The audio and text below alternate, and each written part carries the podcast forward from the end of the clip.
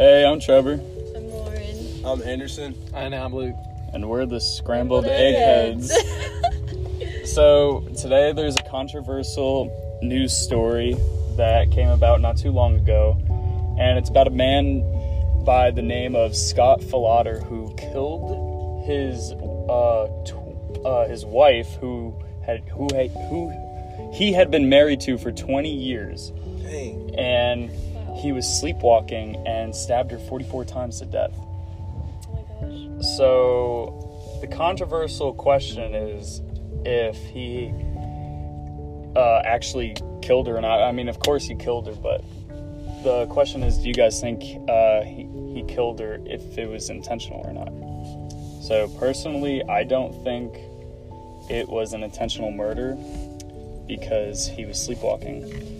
But Luke and Anderson have something different to say. I'm gonna start off by saying, if this wouldn't be classified as murder, what isn't then? Like, um, like someone like Osama bin Laden or Hitler could say that they were sleepwalking while they're premeditating their uh, schemes of mass murder, and um, yeah. So it says that he stabbed him 44 times, or her 44 times asleep. That just doesn't add up to me. And then there was also a uh, remark that he had time to tell his dog to be quiet too. That also was a little bit sketchy. And plus, uh, it said that he was using the knife to fix his pool, but I don't really know anybody that wakes up in the middle of the night and just decides to go fix their pool. But I mean, I guess he, I guess he was. Okay. Well, yeah, that makes sense. But at the same time, like, he has a history of sleepwalking in his family, and that could mean that he wasn't conscious. And if you're unconscious, that means that you're not aware of what you're doing, or you don't have like a thought of like who you're messing with or like who you're talking to. Because I've known like many of my friends that sleepwalk or sleep talk, and they have no recollection of what they're doing whenever they wake up. So. So hey guys, um, so yeah, he stabbed his wife 44 times. Also, why he held her head underwater in their swimming pool, and then stashed the knife and his bloody clothes in the Volvo before the police arrived. I don't know anybody else that could do that while they're asleep. So I think he should be charged for murder for that. Yeah, same. Because, you know, technology increasing and stuff, there could be a way in a couple years that, like, they could put you to sleep on purpose. And then if this man doesn't uh, become guilty with murder, then everyone else behind him will be guilty of murder. And then it's just a slippery slope, you know what I'm saying? Like, it just, where does this, where does it end? Where does murder become an issue of this topic?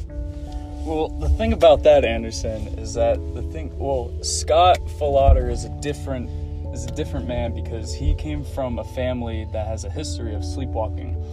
Him, he he has about four other siblings or so, and him and another one of his brothers or sisters are also sleepwalkers, and uh, his son is also a sleepwalker. So to say that and actually, actually, the, um, there have been violent uh, incidents back in the past from him and his family with the with the sleepwalking. So to say that there shouldn't be any, uh, to say that you know there should be charges on him and that he actually did it. Personally, I just don't think so because you know he had zero conscience. He's coming from that side of the family where it's stuff like this has happened before, but not something this drastic. So I can see where you're coming from, but personally, I don't know. I just don't think so. So in the article it says that neighbors around his and his wife's house could hear the screams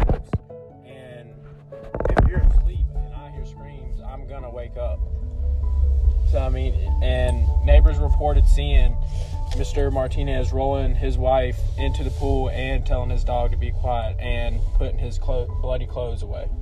Well, you know, sometimes it takes a lot to wake people up. Uh, you know, some people are heavy sleepers. But bloody screams will always wake Yeah, somebody bloody- up. Answer this question, Trevor. Who was holding the knife? Scott. Exactly. He Oh, did the crime. there's He has to do the time. There's no doubt that he committed the crime. It's just the fact whether like he wouldn't have done it when he was conscious. So why would it? Why should it be considered murder? but just like a um, Tootsie Pop, we never know how many licks to get at the center. Like, we It's know- all a mystery in your case. yeah, we might not know. Yeah, it's basically like you don't know if he's actually meant to do it or didn't, but we have to try this like he meant to do it. It's murder. Like, murder is one of the most sinful things in this world. Yeah. But say like this, okay? If a person had lost their memory, okay, would you and they had uh, committed committed murders in their past, hit their head, lost their memory, would you still put them on trial? Yes. But they won't ever do it again. But they still committed the murder.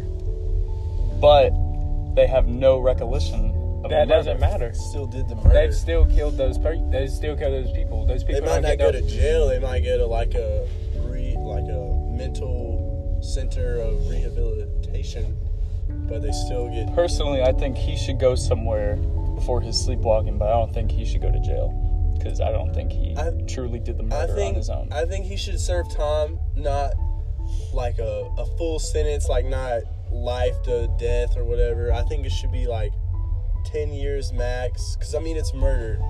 But yeah, the sleepwalking thing, and then like after that, to prevent it, he could also like sleep with his door locked or something, something like that. I'm Yeah, or just be watched or something to But if you- learn what you- could stop his brain activity from making him do that. if you think about it, though, once you kill somebody, that person doesn't get their life back. No matter what, no matter if you're asleep or That is awake Very true. or under the influence of anything, no matter what, That's that, per- point. that person point. doesn't get their life back. Right. But if that person did it to you and they have no memory, why still put them? It doesn't matter if they have memory of or not. They still committed the murder. I see where you are. I see where you're coming at, Luke. But I think that's gonna do it for us today on the Let us know egg what heads. you guys think. Um, thanks for listening. Uh, See you next week. bye.